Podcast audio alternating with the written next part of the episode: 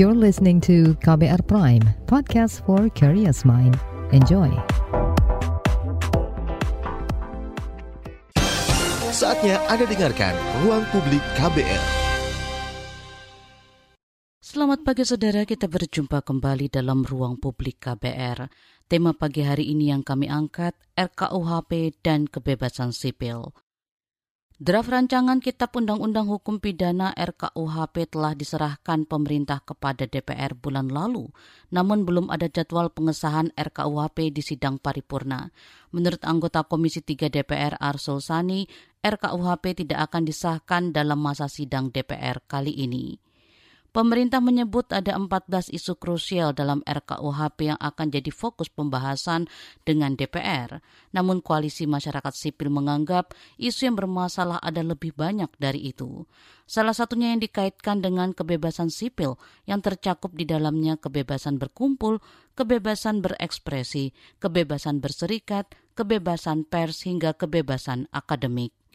Pagi ini di ruang publik KBR saya berbincang dengan Sekretaris Jenderal Aliansi Jurnalis Independen AJI Indonesia Ika Ningtyas soal bagaimana RKUHP ini berpotensi mengancam kebebasan pers. Mbak Ika, uh, dalam perbincangan dengan KBR sebelumnya, uh, KKJ uh, sempat mengatakan akan mengirimkan surat permohonan keterbukaan informasi publik terkait draft RKUHP yang telah diterima DPR dan kemudian DPR mempublis naskah akademik RKUHP, Mbak. Tanggapan Mbak Ika, Mbak? Iya, sebenarnya ini ironis juga ya, uh, sampai masyarakat sipil itu harus mengirimkan surat untuk meminta keterbukaan informasi. Padahal sebagai lembaga publik, mereka baik itu pemerintah maupun DPR RI itu memiliki kewajiban gitu ya untuk membuka setiap dokumen publik, apalagi itu menyangkut kepentingan publik yang cukup luas. Jadi sebenarnya uh, ini sesuatu yang ironis gitu ya, kami harus mengirimkan surat untuk meminta lembaga publik membuka dokumen publik begitu. Ya, tapi uh, surat itu sudah uh, dijawab, respon dari masyarakat sipil sudah dijawab dengan dibukanya draft uh, RKUHP yang terbaru dan saatnya setelah membuka itu bukan berarti kewajiban dari DPR dan pemerintah selesai. Saatnya saat ini uh, pemerintah dan DPR harus membuka ruang seluas-luasnya untuk keterlibatan uh, publik begitu ya, yang yang uh, ini juga tidak hanya secara formalitas tapi juga harus dan wajib gitu ya mendengarkan aspirasi publik. Iya, terkait dengan yang uh, draft yang sudah dibuka itu, Mbak. Uh, seperti apa? Uh, sebelumnya kan Mbak Ika di uh, beberapa media online menyebutkan bahwa juga uh, ada pasal-pasal yang sebenarnya di luar 14 pasal yang dianggap bermasalah itu uh, pasal-pasal tersebut mengancam uh, kebebasan berpendapat dan berekspresi seperti uh, terkait pasal penghinaan presiden dan wakil presiden, juga ada penghinaan terhadap pemerintah. Sebenarnya seperti apa pasal-pasal ini bisa mengancam kebebasan berpendapat dan berekspresi, Mbak Ika? Iya, uh, tentu saja seperti yang sudah menjadi concern dari uh, masyarakat sipil termasuk juga AJI, kami menilai uh, draft RKUHP tersebut memiliki uh, banyak sekali pasal-pasal berbahaya gitu ya bagi kebebasan pers dan kebebasan berekspresi. Tapi kalau ditanya jumlah, terus terang saat ini AJI masih melakukan kajian yang uh, cukup serius uh, atas draft yang yang baru dibuka itu. Kami menyisir lagi gitu ya pasal-pasal yang berpotensi ini menjadi hambatan bagi kebebasan pers. Tapi secara umum sebenarnya uh, tidak jauh berbeda begitu ya dengan uh, draft yang yang sebelumnya beredar secara tidak resmi itu. Beberapa pasal yang kami tandai misalnya pasal 217 tentang penghinaan terhadap presiden dan wakil presiden, kemudian pasal 351 tentang tindak pidana terhadap kekuasaan umum dan uh, lembaga negara gitu ya. Kemudian ada pasal 263, 264 tentang penyiaran atau penyebarluasan berita atau pemberitahuan uh, bohong gitu ya, termasuk pasal 437 tentang tindak pidana penghinaan dan pasal 598 sampai pasal 600 itu memuat tindak pidana penerbitan dan uh, pencetakan. Itu secara umum. Nah, dari sejumlah pasal yang uh, tadi saya sebutkan, itu secara langsung uh, dapat menjerat gitu ya uh, jurnalis baik itu yang uh, bekerja di apa itu dicetak, kemudian dia yang uh, bekerja di online juga, itu bisa kena dengan beberapa pasal ini. Karena misalnya pasal 217 tentang penghinaan terhadap presiden dan wakil presiden. Bayangkan bahwa pekerjaan jurnalis itu kan sebagai watchdog gitu ya, sebagai pengawas kebijakan publik, pengawas terhadap uh, kinerja uh, presiden dan wakil presiden. Nah, artinya kritik uh, dan juga pemberitaan begitu ya yang yang menjadi concern publik atas kinerja uh, presiden dan wakil presiden itu menjadi uh, bagian yang tidak terpisahkan gitu ya dari pekerjaan uh, jurnalis sebagai watchdog tadi.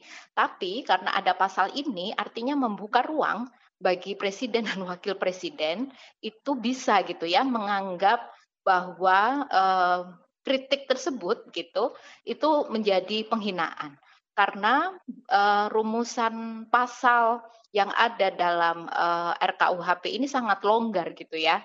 Uh, tidak ketat mengatur penghinaan itu seperti apa sih gitu ya. Apakah um, kritik itu bisa gitu ya, kemudian dianggap sebagai penghinaan dan sebagainya. Nah, ini yang tidak clear gitu ya. Jadi ini bisa bisa menyebabkan uh, jurnalis bisa masuk penjara. Termasuk juga pasal 351 tentang tidak pidana terhadap kekuasaan umum dan lembaga negara. Artinya kalau kita mengkritik pemerintah pusat sampai pemerintah desa bisa menjadi uh, pintu juga bagi pihak-pihak uh, pejabat publik yang dikritik itu melaporkan jurnalis dengan uh, pasal ini. Nah, kenapa uh, pengaturan yang longgar dan tidak ketat ini uh, beresiko karena dia akan membuka penafsiran gitu ya yang terlalu luas terutama bisa disalahgunakan oleh banyak pihak yang tujuannya sebenarnya untuk membungkam uh, jurnalis atau um, apa ini media yang kritis gitu ya terhadap terhadap uh, kebijakan publik atau pejabat uh, publik. Kita juga sudah belajar bagaimana penerapan dari undang-undang ITE sebelumnya ya, karena di dalamnya kan memuat pencemaran nama baik, uh, memuat ada berita bohong juga. Nah, karena rumusannya longgar, akhirnya membuka interpretasi yang yang tidak tunggal dan ternyata mudah sekali disalahgunakan oleh banyak pihak. Termasuk juga kita melihat implementasi atau penegakan hukum uh, oleh institusi uh, Polri di sini kan buruk juga gitu ya karena mereka tidak memiliki uh, pemahaman tentang klausul yang mereka jerat uh, terhadap jurnalis. Nah, dan Aji mencatat gitu ya, sedikitnya ada tiga jurnalis dalam rentang dua tahun ini yang dipenjara gitu uh, karena berbagai pasal-pasal yang karet itu dan mereka yang dilaporkan sebenarnya juga angkanya jauh lebih banyak gitu.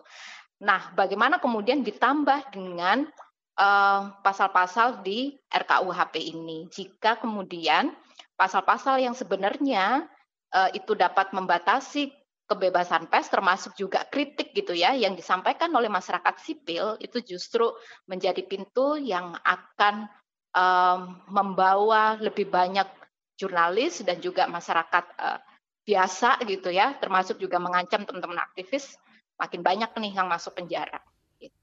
Padahal juga dari catatan uh, KKJ sendiri juga uh, selama tiga tahun terakhir uh, sudah melakukan advokasi terhadap 33 kasus kekerasan terhadap jurnalis dan kebanyakan itu menggunakan UU ITE begitu ya Mbak ya. Mungkin dengan RKUHP ini mungkin jumlahnya bisa akan bertambah atau situasinya semakin memburuk begitu ya.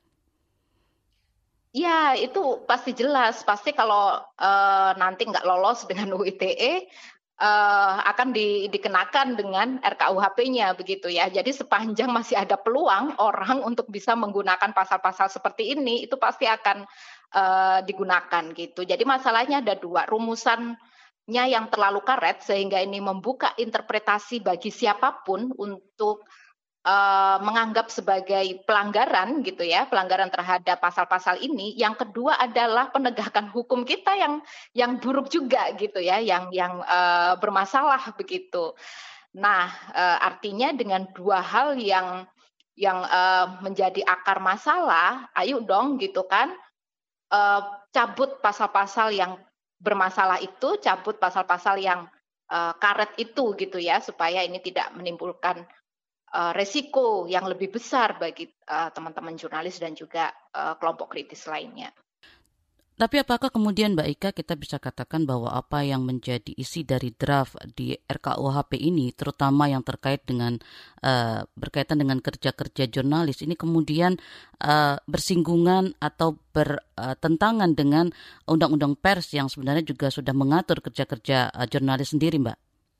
Nah, itu menarik. Jadi begini, meskipun uh, apa jurnalis kemerdekaan pers itu sudah dijamin dilindungi melalui Undang-Undang Nomor 40 Tahun 99, tapi ternyata gitu ya itu tidak digunakan uh, atau tidak dipatuhi terutama oleh um, institusi penegak hukum kita untuk menggunakan undang-undang PES sebagai lex spesialis gitu ya ketika menangani sengketa-sengketa PES.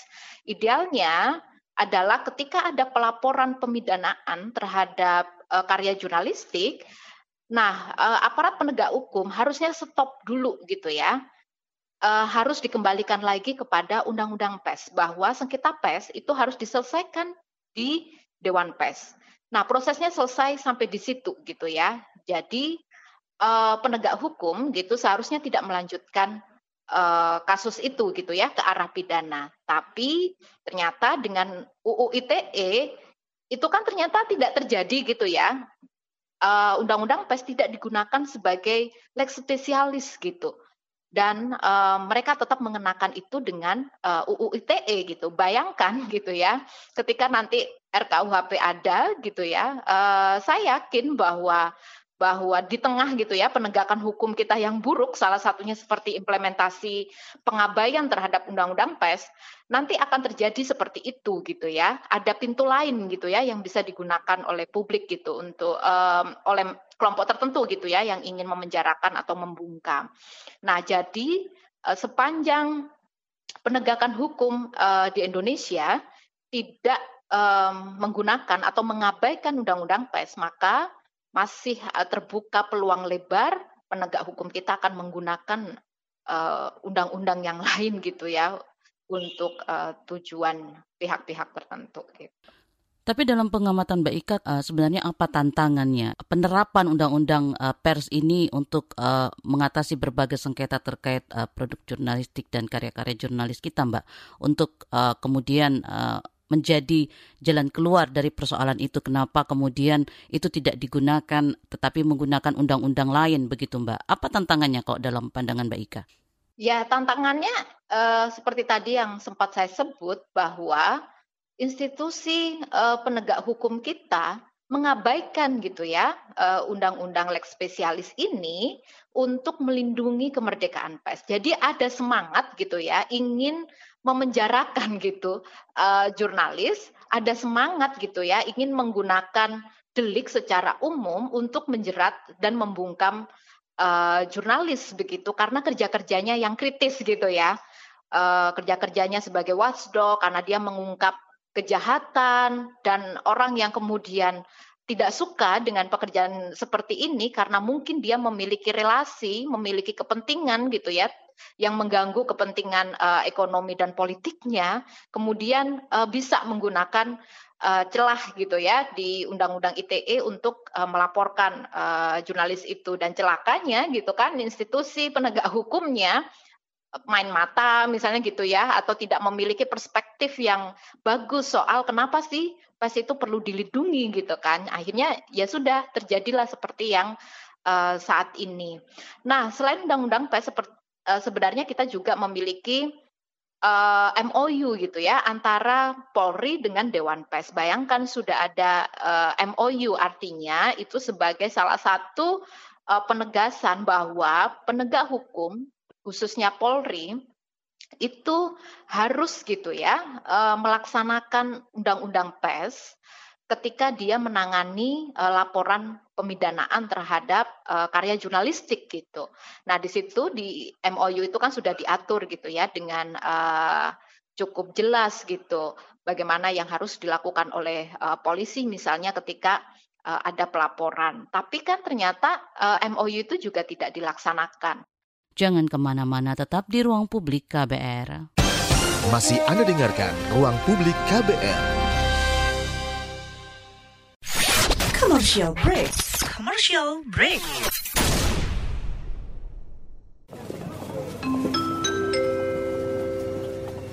Mohon perhatian. Panggilan terakhir penumpang Trending Air dengan nomor penerbangan WT0101 dipersilakan segera mendengarkan podcast What's Trending melalui Spotify. Karena podcast What's Trending sekarang ada di playlist teman perjalananmu. Selamat menikmati. Terima kasih.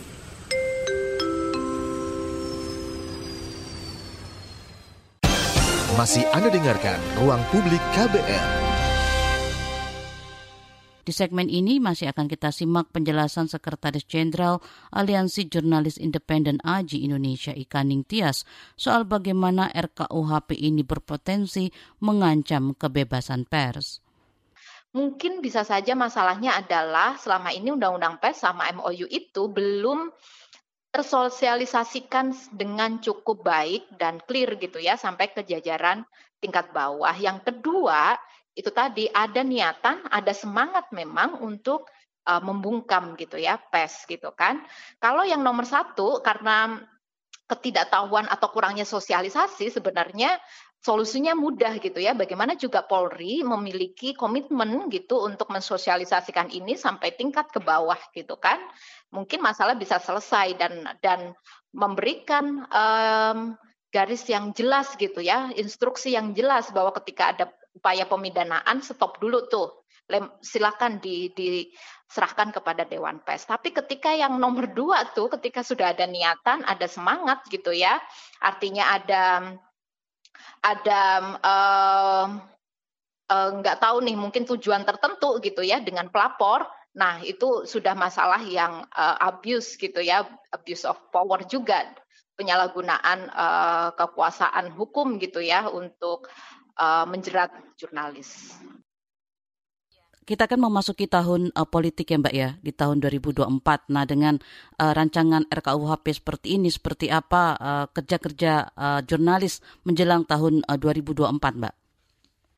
Nah uh, dalam situasi uh, politik ini selalu ini ya uh, situasinya semakin memberikan kerentanan gitu bagi uh, jurnalis gitu karena uh, ini ya terjadi misalnya saling lapor begitu ya, kemudian uh, praktik um, mungkin apa ini um, ditambah misalnya dengan kerentanan gitu ya, kerentanan uh, jurnalis di di masa politik dengan produk-produk uh, hukum gitu yang kemudian ini diterbitkan. Artinya di situasi di mana um, di masa pemilu yang seharusnya jurnalis berperan gitu ya lebih besar untuk memberikan informasi uh, dan juga pendidikan politik gitu ya kepada uh, publik itu uh, kemudian kemudian kerja-kerja uh, itu menjadi terhambat karena ternyata uh, dari uh, pemerintah dan DPR RI kemudian menerbitkan gitu ya regulasi yang dengan mudah gitu untuk uh, menjerat. Jadi kami melihat upaya untuk untuk apa ini um, akan mengesahkan RKUHP, kemudian akan um, merevisi UU ITE, tapi revisinya juga kami pesimis hasilnya akan bagus. Terus kemarin juga terbit Permen Kominfo 5 2020 yang diimplementasikan uh, apa tanggal 20 terus kemudian diundur tanggal 27 Juli. Nah, ini sebenarnya gitu ya uh, kami curiga gitu ya bahwa ini sangat berkaitan juga uh, untuk untuk membatasi gitu ya kerja-kerja membatasi um, kritik gitu ya dari masyarakat sipil terkait uh, pemilu nanti gitu kan. Nah, makanya ini memang situasi yang serius, ini menjadi tahun yang cukup berat juga bagi uh, komunitas pers karena harus menghadapi, harus mengadvokasi banyak regulasi gitu ya, yang yang ini akan menjadi ancaman baru nanti, uh, terutama di tahun politik. Berikutnya akan kita simak pemaparan Niki Farizal, peneliti dari Departemen Politik dan Perubahan Sosial CSIS, dalam webinar berjudul Dampak Rencana Pengesahan RKUHP terhadap kebebasan sipil yang disiarkan saluran YouTube CSIS Indonesia. Um, pada kesempatan hari ini saya akan menjelaskan beberapa poin penting, beberapa bagian penting dari RKUHP ini. Yang pertama adalah mengenai arah politik hukum RKUHP sejatinya ada empat misi dan empat misi ini sebenarnya uh, menjadi um, misi yang misi penting ya di dalam kita menghantarkan hukum pidana nasional ini menyempurnakan semesta pembangunan nasional. Empat misi itu itu yang pertama adalah dekolonisasi, yang kedua adalah demokratisasi, konsolidasi, adaptasi dan harmonisasi. Jadi misi misi yang diusung RKUHP ini begitu berat begitu ideal untuk uh, membawa penegakan hukum pidana ini menjadi lebih baik, lebih baik lagi di era um, demokrasi konstitusional. Nah, apabila kita melihat lebih dalam bahwa um, saya coba memfokuskan pada misi dekolonisasi dan misi demokratisasi hukum pidana, di mana di balik dekolonisasi dan demokratisasi terdapat uh, misi yang lain lagi yaitu misi yang disebut konstitusionalisasi hukum pidana. Artinya hukum pidana ini diselaraskan dengan Undang-Undang Dasar 45 hasil perubahan keempat. Artinya uh, corak dari RKUHP ini uh, harus selaras dengan Undang-Undang Dasar yang kita sudah amandemen di era demokrasi saat ini. Yang menjadi permasalahan hari ini adalah um, secara situasional ini tidak seperti itu dalam artian bahwa kita masih meninggalkan masalah-masalah di bidang kebebasan sipil yang uh, dalam hari ini kita sering menghadapinya sehari-hari. Nah, kalau kita perhatikan lagi, um, RKUHP ini harus berkomitmen penuh terhadap, terhadap uh, reformasi politik dan konstitusi 1998, yaitu ya demokrasi konstitusional itu.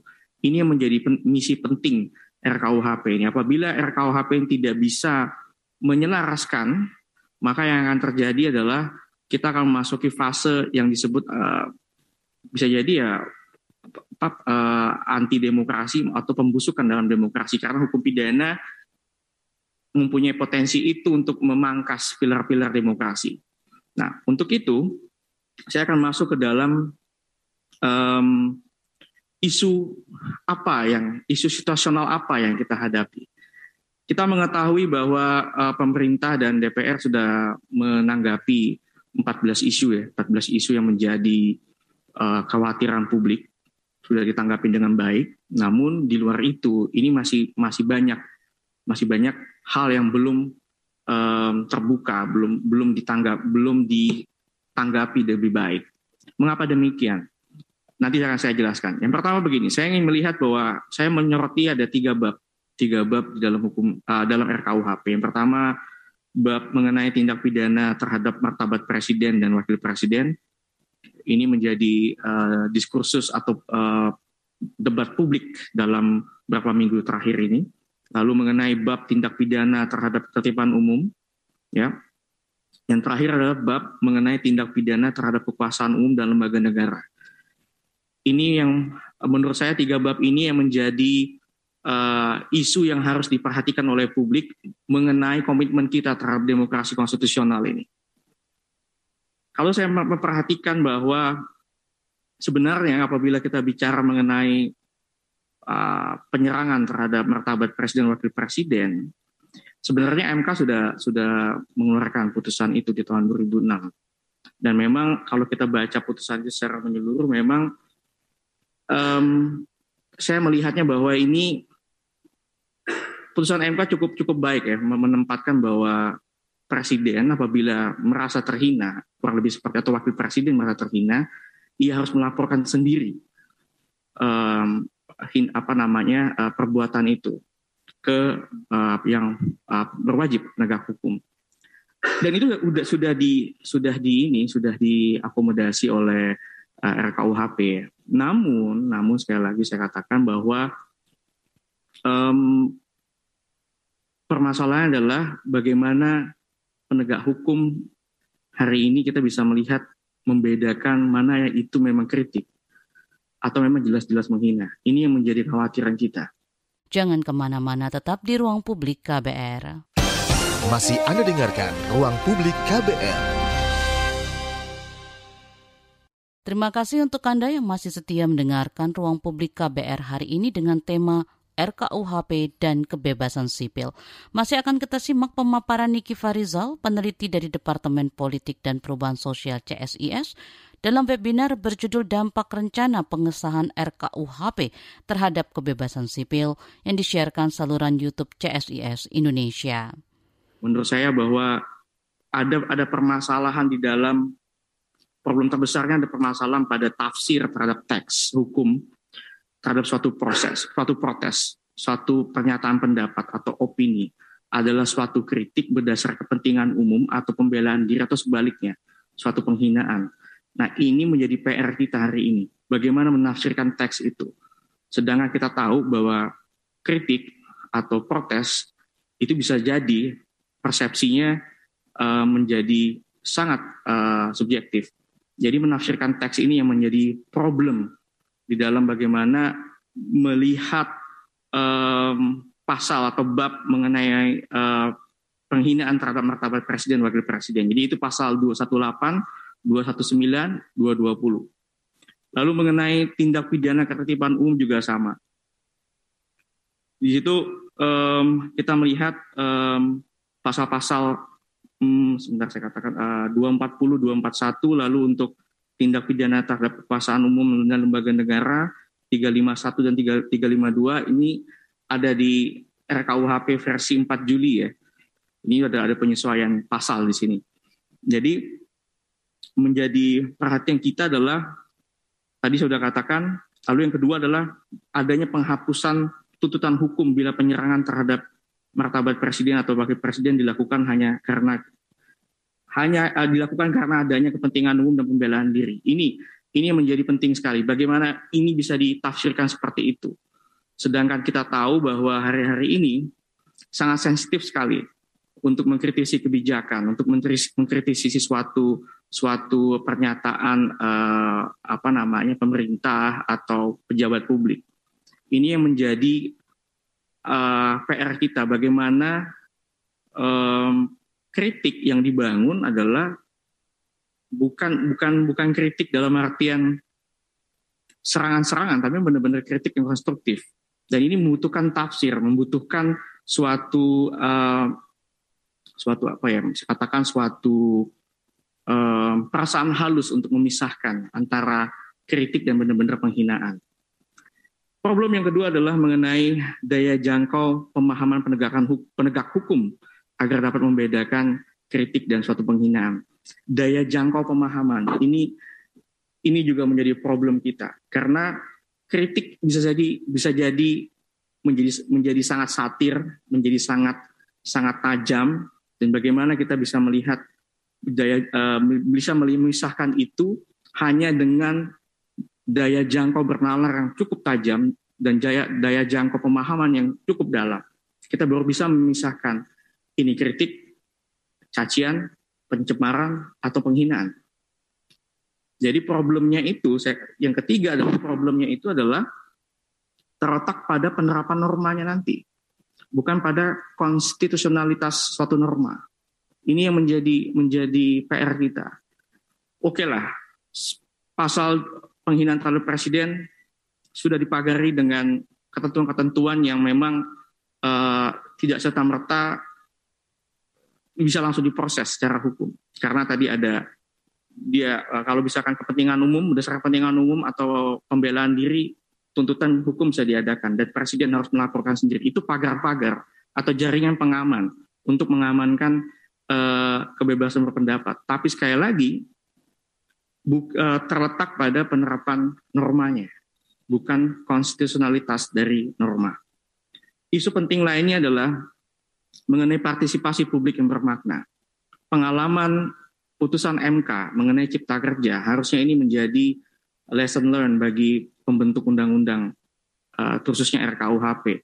Mengapa demikian? Karena pengalaman itu cukup pahit ya. Ketika suatu produk undang-undang dinyatakan inkonstitusional, inkonstitusional, maka karena tadi saya katakan bahwa RKUHP ini mengusung misi yang cukup berat, krusial untuk memperbarui hukum pidana, maka jangan sampai partisipasi bermakna itu diabaikan.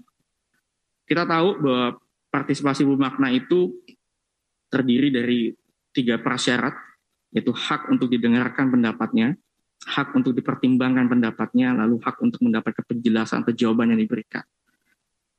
Ini yang yang menjadi um, apa namanya concern publik hari ini.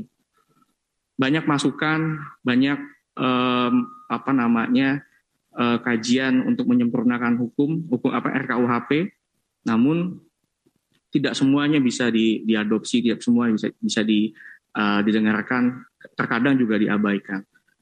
Lalu isu penting lainnya adalah akses publik. Kita sangat mengetahui selama tiga bulan, ah, sorry, tiga bulan, berapa minggu terakhir ini aja, sangat sulit sekali untuk mendapatkan draft terbaru dari RKUHP. Bagaimana publik bisa menilai rancangan tersebut adalah sesuai dengan komitmen demokrasi konstitusional atau sebaliknya. Dan kita baru mendapatkan itu kemarin. Saya mendapatkan itu kemarin, yang versi terbaru. Yang versi 4 Juli. Yang beredar selama ini adalah versi September 2019. Artinya uh, cukup lama itu di keep.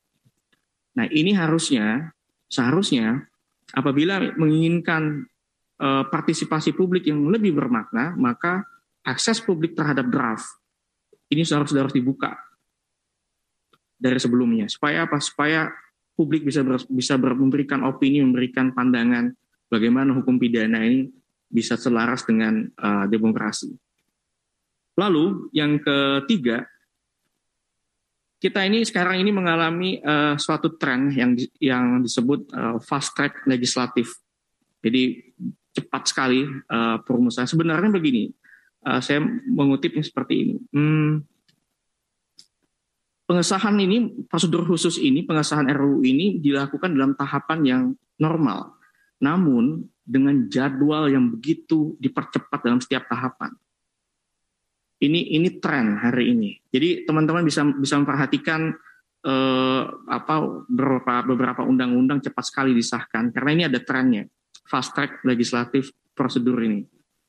Nah, menurut saya adalah apabila ini diterapkan, maka ini akan menutup partisipasi publik, menutup publik ingin memberikan uh, apa namanya memberikan masukan terhadap penyusunan atau sorry pembahasan RKUHP karena trennya sudah ada. yang pertama saya katakan tadi bahwa dapat tren, lalu yang kedua fast track ini Mekanisme ini digunakan pembentuk undang-undang untuk membenarkan secara efektif dalam mengesahkan. Saya mengkhawatirkan apabila ini digunakan untuk RKUHP, RKUHP bisa di, dipercepat pengesahannya. Namun kita mesti untuk memberikan memberikan suatu concern bahwa tren ini nyata, tren ini konkret. Yang terakhir adalah tentunya apabila uh, eh, FTL ini diterapkan maka lagi-lagi partisipasi publik akan diabaikan. Jangan ke mana-mana, tetap di ruang publik KBR. Masih Anda dengarkan Ruang Publik KBR. Commercial break. Commercial break. Sekarang kamu nggak bakal ketinggalan berita lagi. Lewat podcast, kamu bisa kembali menyimak apa yang sudah lewat serta obrolan seru di balik sebuah peristiwa. Gak perlu repot download aplikasi lagi. Ketik aja kbrprime.id di browser ponsel pintar kamu dan simak beragam podcast di KBR Prime. Mulai rangkuman berita hingga cerita. KBR Trending, Ruang Publik, Love Bus, Disco, Diskusi Psikologi, Parbada, Ngulas Film, Lika-Liku Mancanegara, Cek Fakta, dan masih banyak lagi.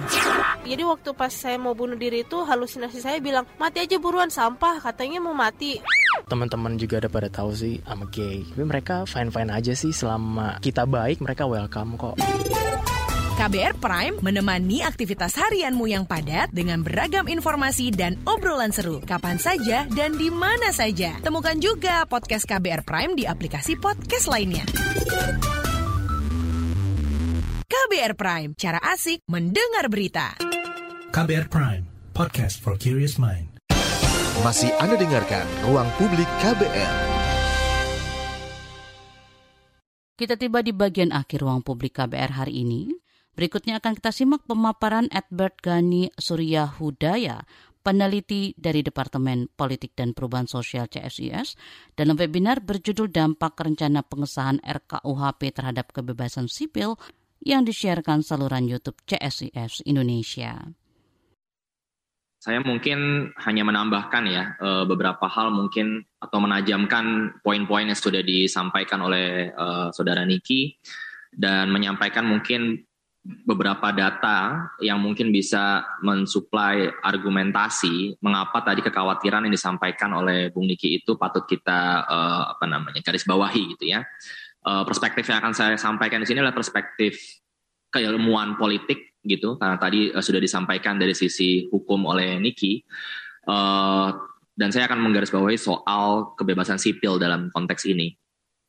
Uh, seperti yang sudah kita mungkin uh, para pengamat, peneliti uh, dan juga akademisi uh, politik yang banyak sekali sudah menghasilkan kajian-kajian, uh, tulisan maupun uh, kegiatan-kegiatan diskusi akan kekhawatiran bahwa Indonesia sedang dalam proses kemunduran demokrasi.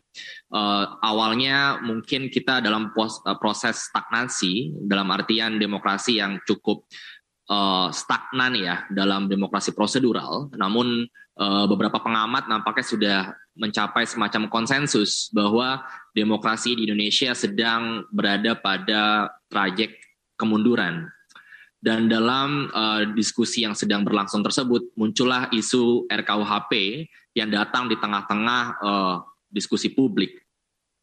Uh, ada beberapa data, saya coba membandingkan beberapa data uh, indeks demokrasi yang ada di lembaga-lembaga uh, internasional terhadap posisi Indonesia. Yang paling mungkin kita sudah akrab mendengar atau membaca adalah dari Freedom House gitu ya saya coba kutip saja gitu. Memang uh, dalam kurun waktu lima tahun terakhir, posisi Indonesia kita suka atau tidak suka, memang sedang dalam poin yang sangat rendah dalam lima tahun terakhir. Uh, dan kalau kita lihat sebenarnya kita coba zoom in ya dalam indeks uh, demokrasi tersebut. Sebenarnya apa sih komponen yang membuat adanya posisi kemunduran yang tadi para ahli misalnya mengatakan kita sedang dalam posisi itu. Kalau kita zoom in, uh, Bapak dan Ibu sekalian, memang misalnya dalam Freedom House ya, variabel yang paling mengalami penurunan setidaknya dalam lima tahun terakhir ya dari 2017 itu adalah dalam konteks civil liberties. Gitu. Sedangkan untuk political rights kita sudah cukup stagnan dalam artian sudah cukup stabil dalam artian secara prosedural demokrasi kita bekerja gitu dalam artian pemilu berjalan ya pilkada berjalan uh, pemilih ikut serta, uh, turnout sangat tinggi dan sebagainya. Jadi partisipasi apabila hanya dalam bilik suara memang sudah cukup baik dan itu sudah diakui juga oleh dunia internasional. Tetapi yang perlu kita highlight di sini adalah bahwa yang membuat demokrasi Indonesia dianggap sedang mundur itu dalam konteks civil liberties atau kebebasan sipil dalam konteks ini yang uh, menjadi topik kita pada pada hari ini. Misalnya uh, dari tahun 2017 kita uh, mengalami penurunan yang cukup signifikan di tahun 2021 dengan penurunan misalnya kalau saya baca di sini 5 poin dari 2017. Itu uh, kemunduran yang bagi saya cukup signifikan karena turun satu poin saja itu berarti sudah apa namanya kemunduran yang luar biasa. Uh, apalagi kita sudah mengalami kemunduran beberapa poin. Itu uh, dalam konteks uh, Freedom House. Kita bandingkan misalnya dengan misalnya uh, lembaga lain misalnya seperti uh, misalnya lembaga The Economist Intelligence Unit gitu ya yang juga melakukan kalkulasi tentang indeks demokrasi gitu ya. Nah, kalau kita lihat uh, dalam uh, beberapa variabel elektoral proses tetap diapresiasi. Kita mengalami nilai yang cukup baik, tetapi yang masih memerlukan peningkatan itu salah satunya adalah political culture di di Indonesia dan juga uh, dalam konteks civil liberties itu juga merupakan satu poin dalam indeks demokrasi yang dikaji oleh The Economist Intelligence Unit sebagai yang salah satu yang paling rendah selain political culture. Nah, kalau kita berbicara dalam konteks kehidupan bernegara, berdemokrasi, political culture dan civil liberties ini adalah dua konsep yang sebenarnya kita diskusikan pada saat ini seperti freedom of speech, bagaimana kebebasan orang untuk berpendapat dan sebagainya. Lalu uh, yang salah satu yang menjadi concern orang-orang yang tadi disampaikan beberapa pasal yang uh, dianggap ya tadi sudah disampaikan oleh Bung Niki akan menciderai kebebasan berekspresi, kita perlu juga melihat indikasi uh, tren seperti apa sebenarnya di Indonesia beberapa tahun belakangan. Apakah memang mungkin ketakutan-ketakutan itu rasional itu menjadi buah pemikiran dari masyarakat sipil dalam menolak RKUHP kalau kita lihat misalnya, saya langsung mengutip dari lembaga negara saja seperti Komnas HAM. Komnas HAM pada tahun 2020 berpendapat gitu ya dalam kajian mereka bahwa kebebasan berpendapat itu merupakan hal tertinggi yang dinilai oleh masyarakat Indonesia sebagai elemen terpenting dari hak asasi manusia di antara beberapa elemen lainnya. Jadi mereka melakukan kajian, mereka melakukan ranking menanyakan kepada publik gitu ya, kira-kira unsur apa dalam hak asasi manusia yang bagi Anda paling penting gitu. Ternyata freedom of speech, kebebasan berpendapat itu paling tinggi. Yang saya mau katakan adalah publik kaum demokrat maupun publik secara umum di Indonesia, di negara yang dalam kultur demokrasi ini sangat mengapresiasi kebebasan berpendapat sebagai hak yang sangat eh, dijunjung tinggi oleh uh, masyarakat gitu. Nah, dalam studinya yang lain, saya juga langsung mengutip saja dari Komnas HAM sendiri mengatakan bahwa hampir 30% publik itu dalam data mereka memandang tidak adanya ruang kebebasan untuk mengkritik pemerintah. Gitu. Ini data 2021 ya saya dapatkan. Jadi hampir 30% dari publik memandang tidak adanya ruang kebebasan untuk mengkritik pemerintah. Dan temuan lainnya ada juga 36,2 persen publik yang merasa takut menyampaikan pendapat di ruang publik. Gitu. Jadi memang ada semacam uh, tren gitu memang di masyarakat bahwa semakin hari tadi berbanding lurus dengan tren demokrasi civil liberties yang dianggap sedang berkurang, emosi masyarakat dalam artian uh, kemampuan masyarakat gitu ya untuk keberanian masyarakat untuk mengutarakan pendapat juga sedang mengalami uh, ancaman sebenarnya dalam beberapa tahun terakhir. Saya coba bandingkan apakah itu uh, ada data pembanding gitu ya agar kita tidak bias gitu dalam melihat data. Saya ambil data dari Alliance of Democracies. Ini lembaga yang juga melakukan berusaha melakukan ranking demokrasi di negara-negara di dunia. Cuma berbedanya dengan Freedom House, kalau Freedom House dia nanya expert tapi kalau Alliance of Demokrasi dia melakukan survei opini publik gitu. Jadi kita bisa melakukan perbandingan nih, pemahaman expert dan juga publik. Nah, dari data yang saya dapat uh, di tahun 2018 misalnya ditanyakan apakah uh, bagaimana persepsi masyarakat di Indonesia apakah merasa bebas untuk memberikan opini dalam isu-isu politik gitu di publik di publik gitu ya. Dan hasilnya persepsinya 61% itu merasa bebas. Artinya apa? Masih ada sama kayak tadi konsisten 30-an persen berarti, hampir 40 persen bahkan orang berarti yang tidak merasa bebas untuk mengungkapkan pendapat. Jadi memang uh, tren itu ada di di masyarakat Indonesia dan sudah tercapture sebenarnya dan ini bisa menjadi uh, bahan pertimbangan uh, masyarakat juga. Nah, berikutnya adalah uh, yang perlu kita sadari satu hal yang memang uh, dalam penilaian-penilaian demokrasi Indonesia beberapa tahun terakhir beberapa implementasi dalam misalnya beberapa pasal-pasal karet di undang-undang in particular ya seperti undang-undang ITE misalnya itu juga menjadi uh, perhatian gitu dan sebenarnya kita bisa belajar sekali dengan apa yang kita bisa lihat dari kasus-kasus kriminalisasi di undang-undang ITE gitu dalam konteks kebebasan sipil di sini gitu.